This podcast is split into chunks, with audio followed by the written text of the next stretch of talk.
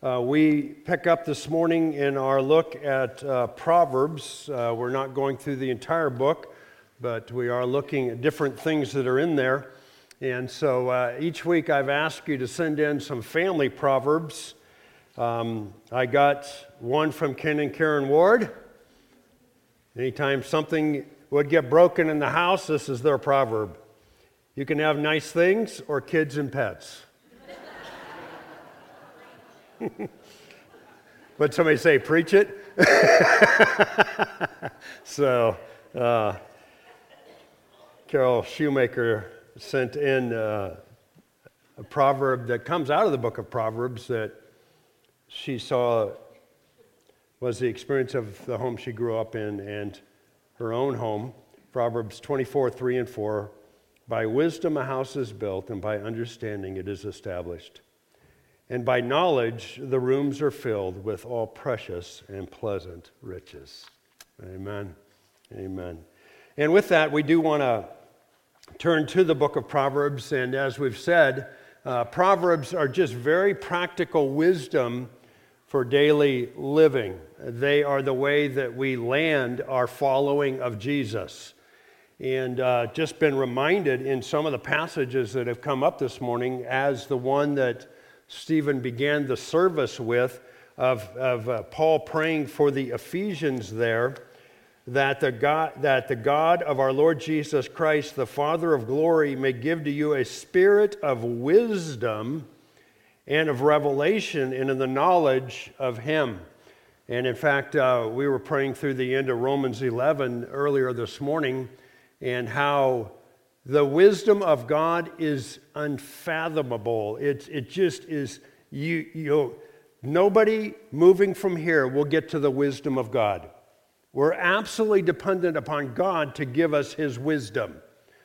And, and so Paul prays for that, and, uh, and we want to look to that this morning. And so we go to the book of Proverbs and we look and see what uh, wisdom is. Now, let me just give you a, a quick reminder of what we have seen thus far. We have seen here's a person. This can be any person. This can be me. This can be you. It'd be good for each of us to see this as ourselves this morning uh, as we go through the scriptures just for personal application. And one of the fundamental realities that's so easily forgotten is that God created people, He created humanity, He created each one of us individually so that we might live in His love and live the life that He intends for us, which would be the fullest life that we could ever, ever live. Now, to do that, we desperately need wisdom. We need wisdom to know how to do that. How do we take what we know about God? How do we live that out? But as we've emphasized several times, even in the book of Proverbs, even in the world in which we live today, where there can be some very practical wisdom that comes from people, God's wisdom is never intended to be separated from Himself. His wisdom is always to be connected to who He is. And the book of Proverbs says this in a lot of different ways because He's not ultimately about us just getting life right. He's ultimately about us living the life in relationship with Him, that He might be our God and we would be His people. And so, as we read through the scriptures, the point is not just to know what to do and to do it. The point is to know God, to grow in the sense of His holiness, as we've sung about, to know in a sense that if I could only have one thing, give me Jesus to, to, to hone us in on that beautiful reality that there's nobody like him in his holiness. There's nobody like him in his beauty. There's nobody like him in the way he loves us. There's nobody like him who is so committed to us having life, abundant and eternal. And so the book of Proverbs emphasizes this relationship by using two particular phrases throughout the book. It uses the fear of the Lord and trust the Lord. The fear of the Lord is used 17 times in the book of Proverbs. Here's the first time Proverbs 1 7. The fear of the Lord is the beginning of knowledge. Fools despise wisdom and instruction. Very last use of the word fear in the book of Proverbs is concerning the fear of man. The fear of man brings a what? Yeah, maybe we should just stop there. Just picture this. What is a snare? A trap that what? Is hidden, that portrays it as something else, so that before you realize it, you're in it and you're caught, right? That's a snare. And, and the fear of man brings a snare. But he who trusts in the Lord will be exalted. Now we see the fear of the Lord and the trust in the Lord in just the opposite way in Proverbs 3 5 through 7. Trust in the Lord with how much of your heart? Why would that be? Yeah, because He alone knows. He alone loves us.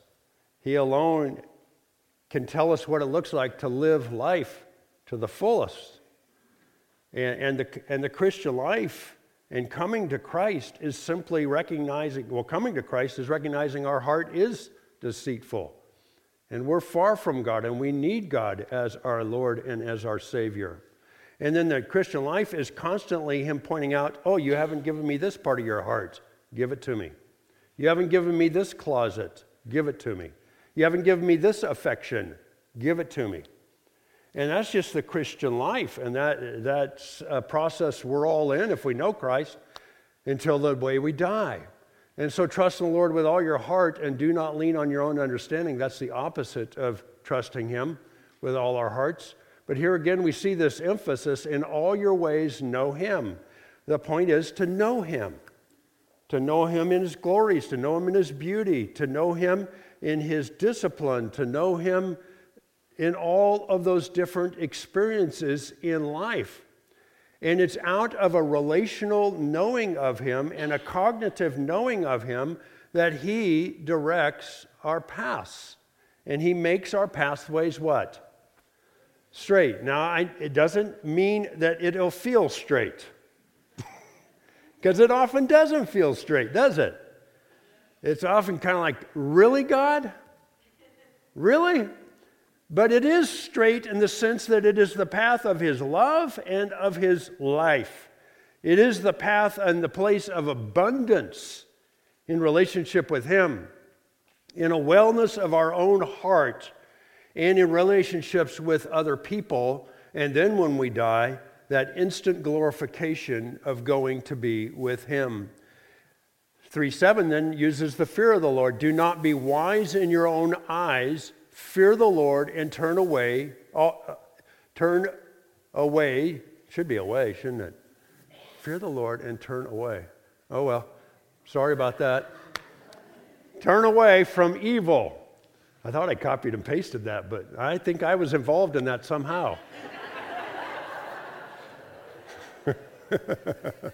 anyway, fear the Lord and turn away from evil. That's going to mess with me. Anyway, um, so what's the whole idea? Have a reverence for the Lord, have a sense of his otherness, that when he speaks, it's not like anybody else speaking. And, and, and he really, he wants you to be on the right path. Have a fear of the Lord that if you get off the wrong path, he isn't just going to say, oh, that's okay. No, he loves too much. Whom the Lord loves, he disciplines, even as Hebrews says, to the point of scourging those. And, and so it should create in us a fear of, oh, I don't want to miss out on anything the Lord has for me. Uh, that should be FOMO on a whole new level. Not wanting to miss out on anything the Lord has for us. And so that is the general picture of what we're talking about here. Now, I have a, a chisel here, and uh, This chisel, let's talk about the first chisel that was ever made. The first chisel that was ever made was made by somebody and designed and created for a specific purpose, right? Now, if you take this chisel, what was it designed for? To chisel what? Wood. That's important. Wood. And the first ones, uh, and a lot of them, are never even used to be used with a hammer. That would be considered abusive. You just use your hands. Now, can this chisel be used for other things? Yes, like what? Let's mention some of them. Opening a paint can, the voice of experience, yes. Huh? A rock? A, oh, chisel a rock, okay, on rock rather than wood. Breaking ice. Oh. Screwdriver.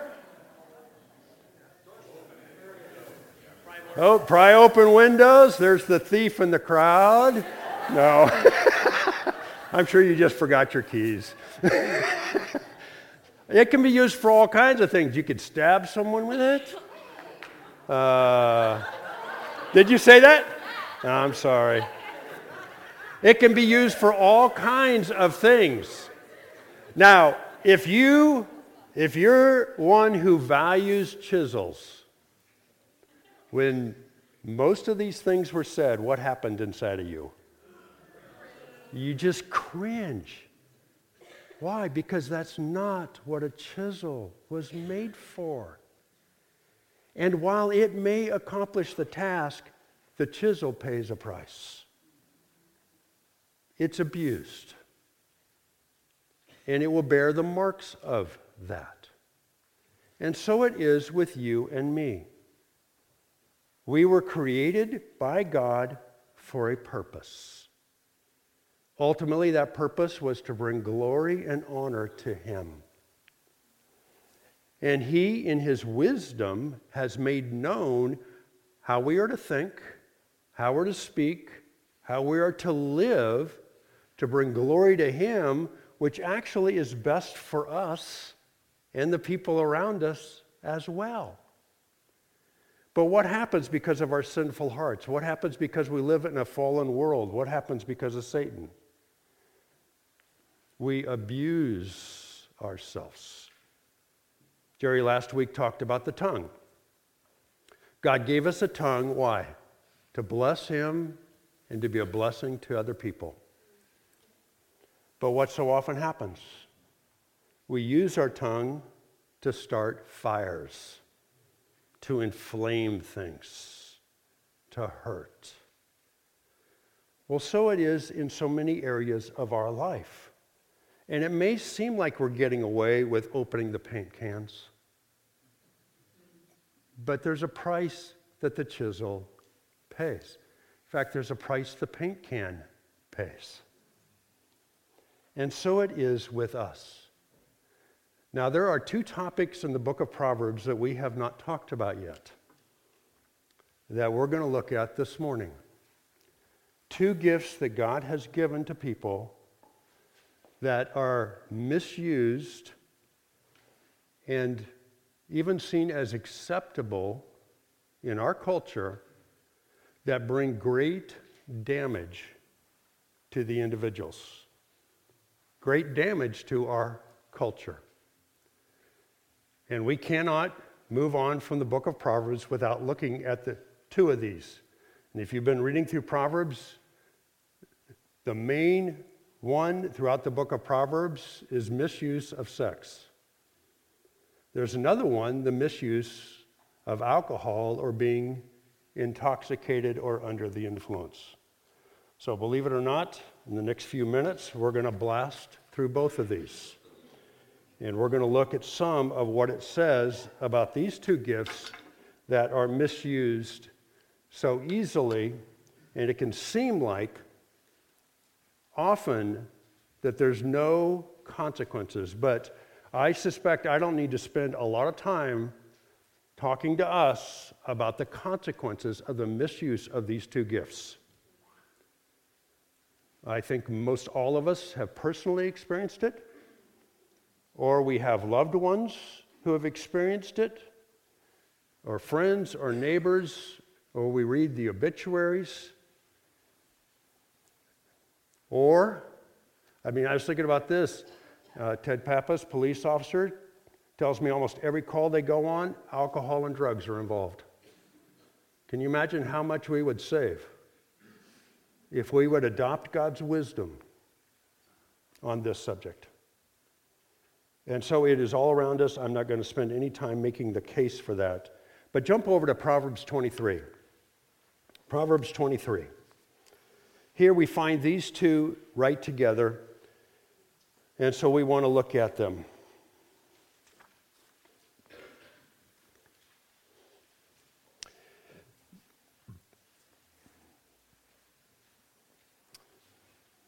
So if you jump into verse 22 here, let me just point out something that is, that is repeated often. We've seen it often, um, which is kind of foundational to the book of Proverbs, where it says, uh, Proverbs 23 22, listen to your father who begot you, and do not despise your mother when she is old. Buy truth and do not sell it. Get wisdom and instruction and understanding.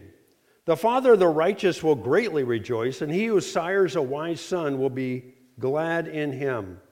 Let your father and your mother be glad, and let her rejoice who gave birth to you.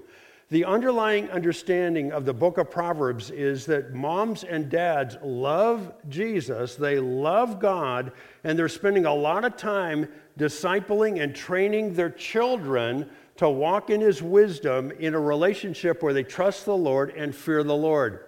That's just understood throughout the book of Proverbs. And that's the context that it's in. And uh, I can't tell you how grateful I am for you, moms and dads, who recognize a primary responsibility you have is to disciple your sons and daughters, to know God and to trust Him with all their heart, and to walk in the fear of the Lord and in His wisdom. And then what often happens, it goes on, and we read about the father and the mother or the father to his son it tends to be the primary example here of why do I need to spend this much time teaching you about God and his wisdom? Because there's all these things that want to suck you in. They want to pull your heart in. And so he says in 26, Give me your heart, my son, and let your eyes delight in my ways. Now, he's not really talking just about him as a father, but the Lord, because he's been teaching him the Lord's ways. Give your heart to God. Let your eyes delight in my ways. Why does he say that? Because there's things that want to pull your heart away. There's things that twinkle and will want to delight you. And if you're not proactive on this end, these will become delights to you. They will suck you away, they will gain access, and they will steal some of your heart, if not all of your heart. And so he goes on and he talks about the intimate relationships that are intended between a husband and wife, as well as being intoxicated. So he says, Give me your heart, my son, and let your eyes delight in my ways, for a harlot is a deep pit, and an adulterous woman is a narrow well. Surely she lurks as a robber and increases the faithless among men. So, what's he saying there? He's saying when it comes to intimate physical relationships, immorality, any sexual relationship outside of a husband with his own wife, a wife with her own husband, is a deep pit. Or another thing it says here is a narrow well.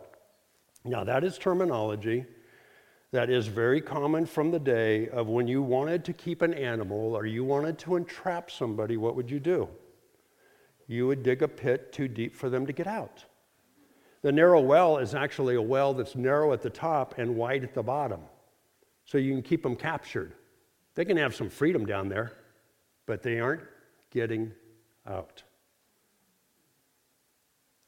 Any relationships, any sexual relationship outside of a man with his own wife and the wife with her own husband is a deep pit.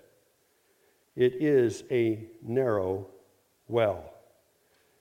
In the scriptures, consent does not make it right. Now, it's good for our culture to emphasize consent. It's better than abuse and taking advantage of. But consensual relationships are still sinful. Consent doesn't make it right. Coming into a covenant relationship of a man and a woman as husband and wife makes it honoring to the Lord. That is the appropriate and only place that God made for those intimate physical relationships. And our day has made it more sophisticated with all the stuff on the internet. That would also be a violation of this. Now, the positive picture is back in, in uh, chapter 5. Go back to Proverbs 5.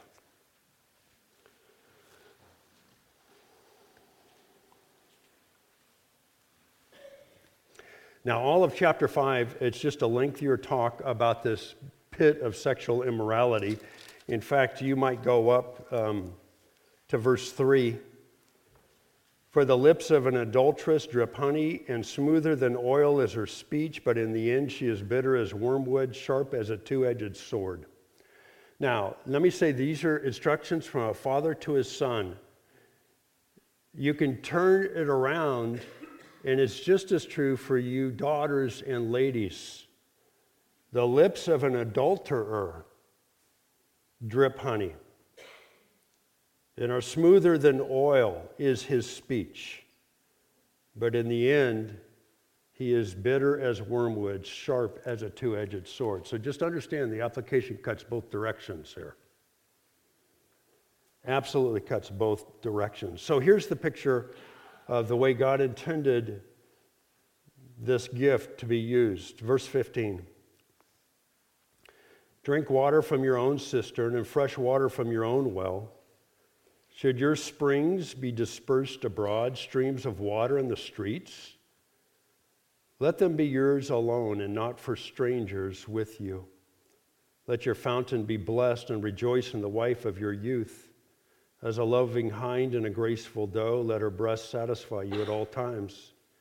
Be exhilarated or intoxicated always with her love.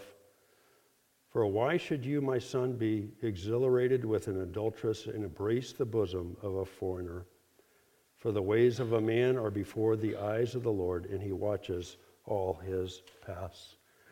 And so here, the well of flowing water is a husband with his own wife, a wife with her own husband, and the phraseology is fairly graphic there of men shouldn't go about dispersing their springs wherever. And a wife should be a well for only her own husband. As you well know, cisterns were very important in an arid region and they could either be supplied by putting stuff into them or by a spring that would flow into them. And God characterizes the gift of intimate physical relationships between a husband and wife of a stream's flowing and of a cistern, and how it is, what to say? Fresh water. Streams or fresh water, verse 15. Fresh water, what? Uncontaminated? unpolluted, no aftertaste. I mean, all kinds of things about this freshwater picture. That's what God designed it to be. Here's a helpful quote I found The man should not take his love and desire to anyone else by going out into the street or to the internet. The analogy implies that husband and wife fill and refresh each other, the one like a flowing stream and the other like a peaceful well Sexual anarchy results when people cross over the bounds of fidelity. And boy, are we living in a day and age where that's true. And we must not be deceived into thinking it's okay. When you use something different than what God intended it to be used, there is always damage. Always damage. And so this word from Proverbs 7 is helpful. Say to wisdom, You are my sister, and call insight your intimate friend. To keep you from the forbidden woman, or if you're a woman, man, from the adulteress with her or his smooth words. And so you can see the priority of affections here. The priority of affections is for wisdom. The priority of relationship is with wisdom. That should be our intimate friend. We shouldn't go looking for it any place else. Go back to Proverbs 23. And let's just wrap it up with how it's described there in verse 28 the misuse of the gift. Surely she, this would be talking about a woman who's involved not with her own husband, could equally be used of a man outside of a relationship with his own wife, lurks as a robber. What do robbers do? They take things that are not their own for their own desires, and sometimes for the demise of somebody else, and increases the faithless among men. There is no way to continue down a path like this and not move away from God. No way. Now, maybe you can pull off church attendance, but that'll probably go too. Why? Because it's incompatible with knowing God. It's incompatible with fearing the Lord and trusting the Lord with all of our hearts.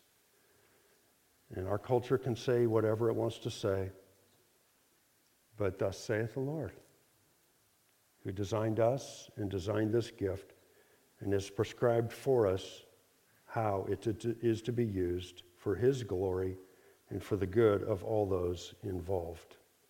All right, let's move on to alcohol, and we can include drugs in here. I mean, this has gotten a lot more sophisticated since the days in which this was written. Um, I read this quote about verses 29 through 35. This poem is a small masterpiece. It is surely the most effective combination of lampoon and lament over the sad state of the drunkard and the druggie. Let's read it together. Who has woe? Who has sorrow? Who has contentions? Who has complaining? Who has wounds without cause? Who has redness of eyes? Those who linger long over wine, those who go to taste mixed wine. Do not look on the wine when it is red, when it sparkles in the cup, when it goes down smoothly. At the last, it bites like a serpent and stings like a viper. Your eyes will see strange things, and your mind will utter perverse things. And you will be like one who lies down in the middle of the sea, or like one who lies down on the top of a mast. They struck me, but I did not become ill. They beat me, but I didn't even know it. When shall I wake? I will seek another drink. Well, sadly, many of us know what this is like.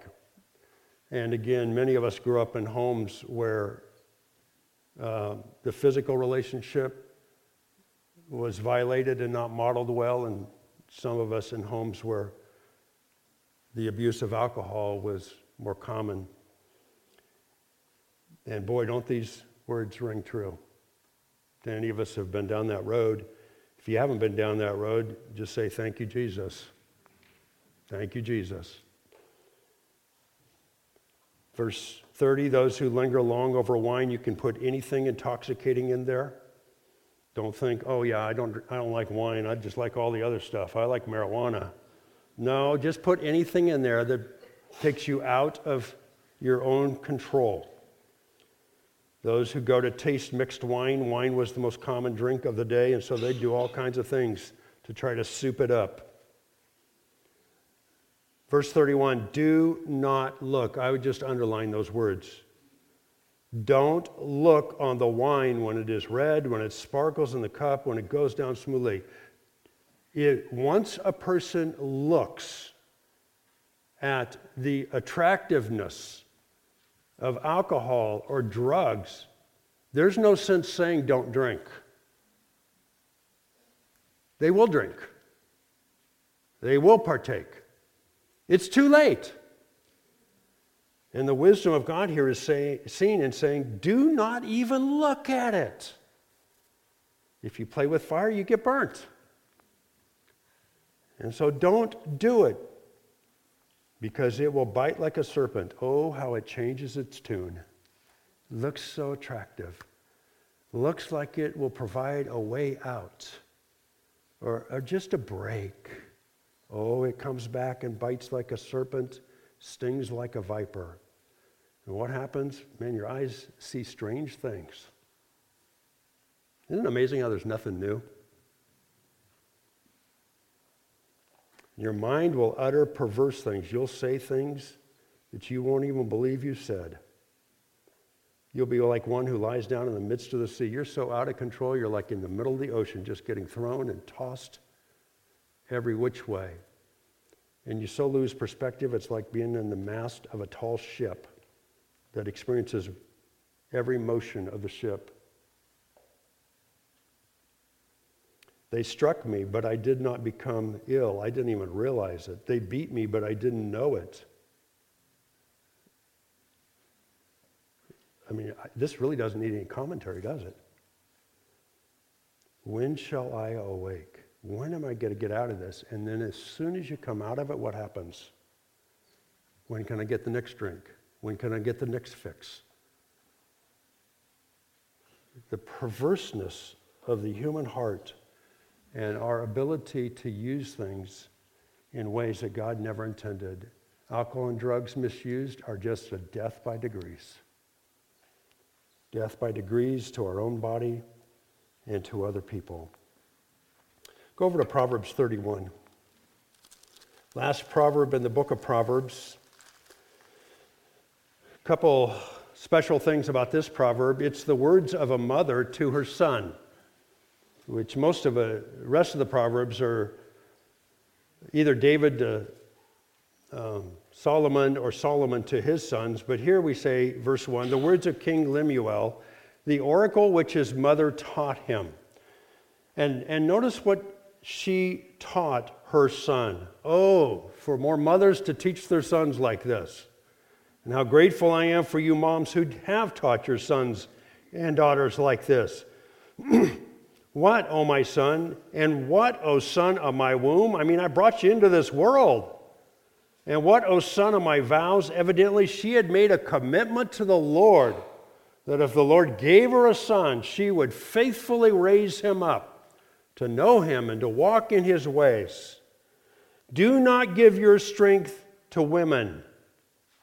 Do not give your strength to women.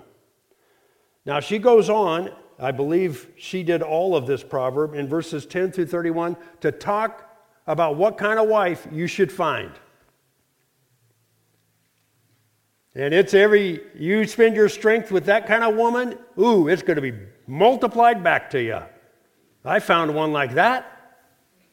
Man, how blessed I am. I can't even tell you I knew what I was looking for. God just knew He needs help. And so don't give your strength, don't, don't put your strength in a place where it just goes down a rat hole and there's nothing to see for it. This is the kind of a woman to look for, and women know women.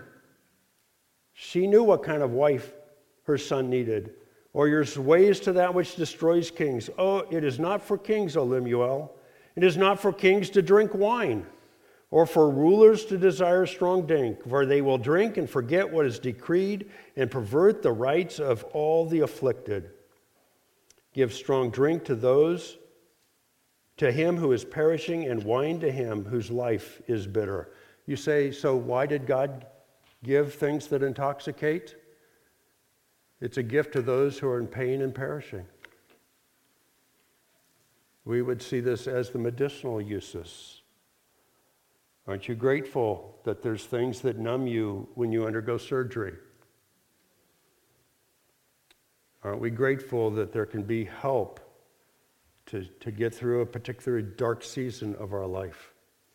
It's never intended to be a substitute for the Lord. Now, obviously, when it comes to this, the idea is since we cannot trust our own hearts, trust somebody who knows the effects of that alcohol or that drug and somebody who cares about you. But they are a good gift that God has given to us.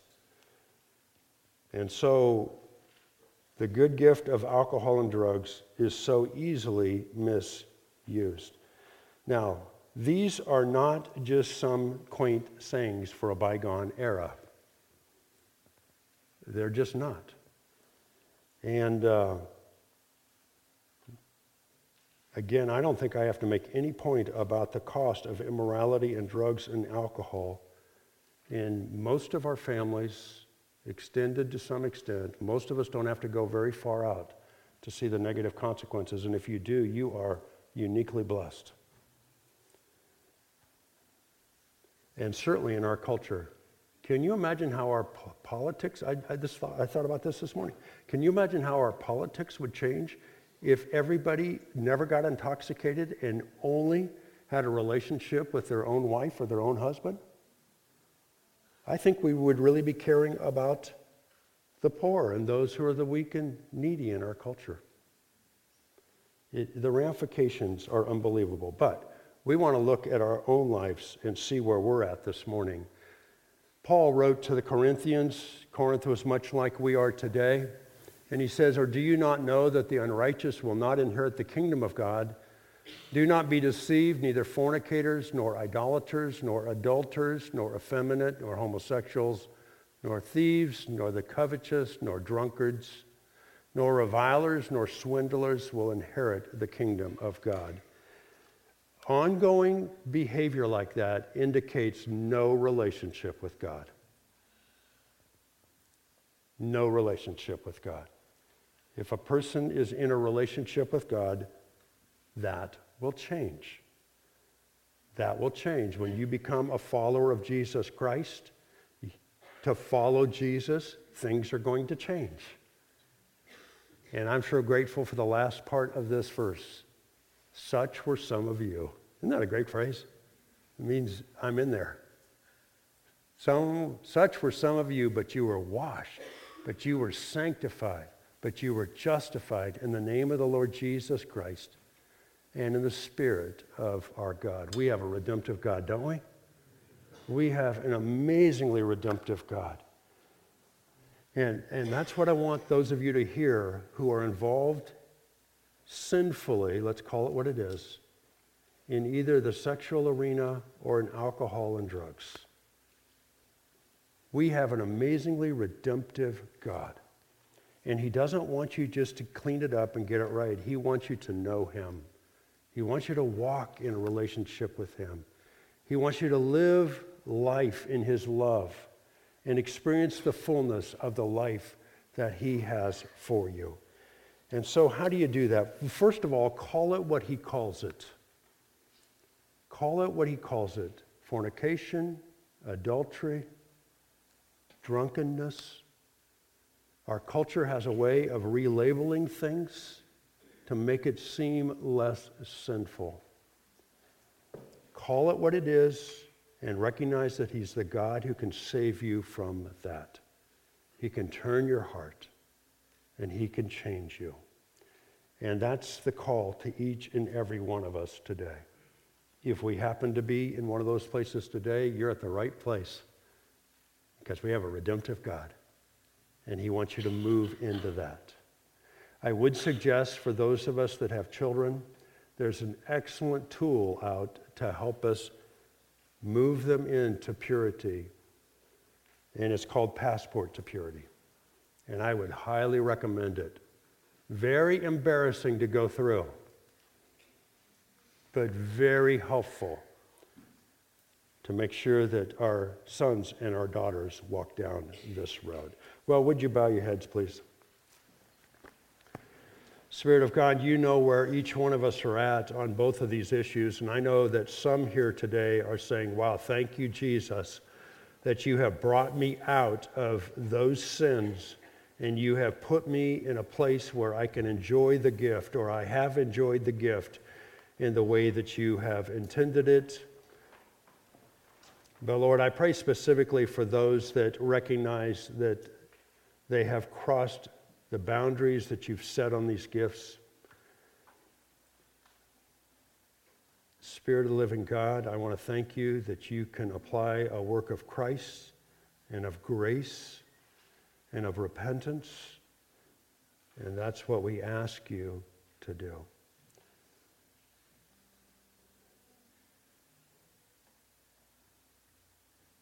Thank you that sin does not have to have the final say. That your redemption, your resurrection, and heaven can have the final say. And so, Lord, where they need to say to someone today, I'm stuck. This is my battle. I pray that they would do that for their own sake. And I pray for those of us, probably all of us to some extent, who are discipling people to devotedly follow you in these two areas. God, give us the grace, give us the wisdom of how to help them trust in you with all of their hearts and not lean on their own understanding in all their ways to know you so you can direct their paths into the holy use of these amazing gifts that you have given. And it's in the name of Christ that we pray. Amen.